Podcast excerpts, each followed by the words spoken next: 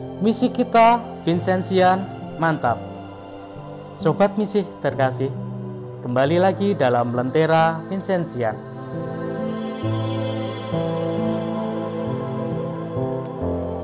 Pada kesempatan ini, kita akan merenungkan bersama Injil Minggu Biasa pekan ke-19. Injil diambil dari Yohanes bab 6 ayat 41 sampai 51 hidup kekal. Bagi beberapa negara, roti adalah makanan pokok, termasuk di tempat Yesus. Oleh karena itu, tidak mengherankan jika Yesus menggunakan roti untuk memudahkan para pendengar memahami ajarannya. Lalu, atas dasar apa Yesus menyatakan dirinya sebagai roti hidup atas dasar misi yang dipercayakan kepada Allah Bapa kepadanya. Cita-cita Bapa hanya satu, yaitu memberi hidup kekal kepada dunia. Dan untuk mewujudkan kehendaknya, Bapa mengutus anaknya sendiri.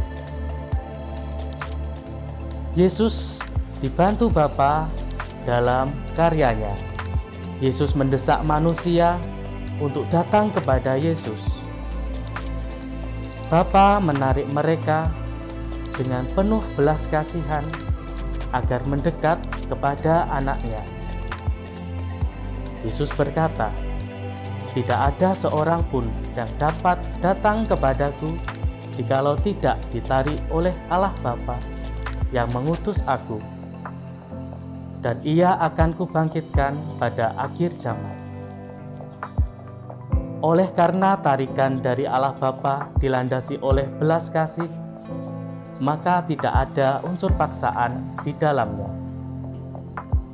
Oleh karena itu, manusia harus memilih untuk menerima anak Allah atau menolaknya.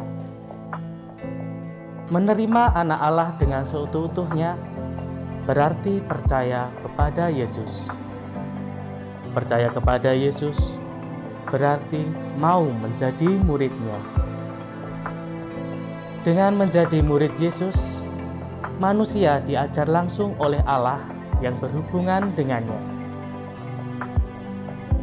Sobat misi terkasih, kita telah percaya kepada Yesus dan atas dasar kepercayaan itu kita pun menjadi muridnya. Sebagai murid, kita harus meneladani cara hidup sang guru.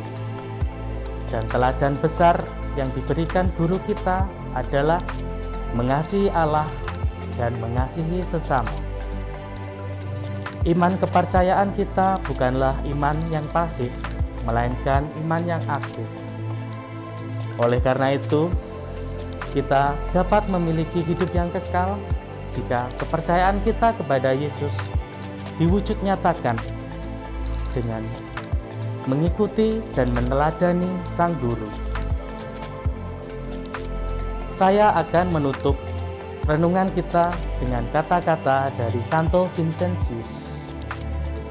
Oh, betapa mudah menjadi sangat kudus, yaitu dengan melakukan kehendak Allah dalam segala hal. Terima kasih, Tuhan Yesus memberkati.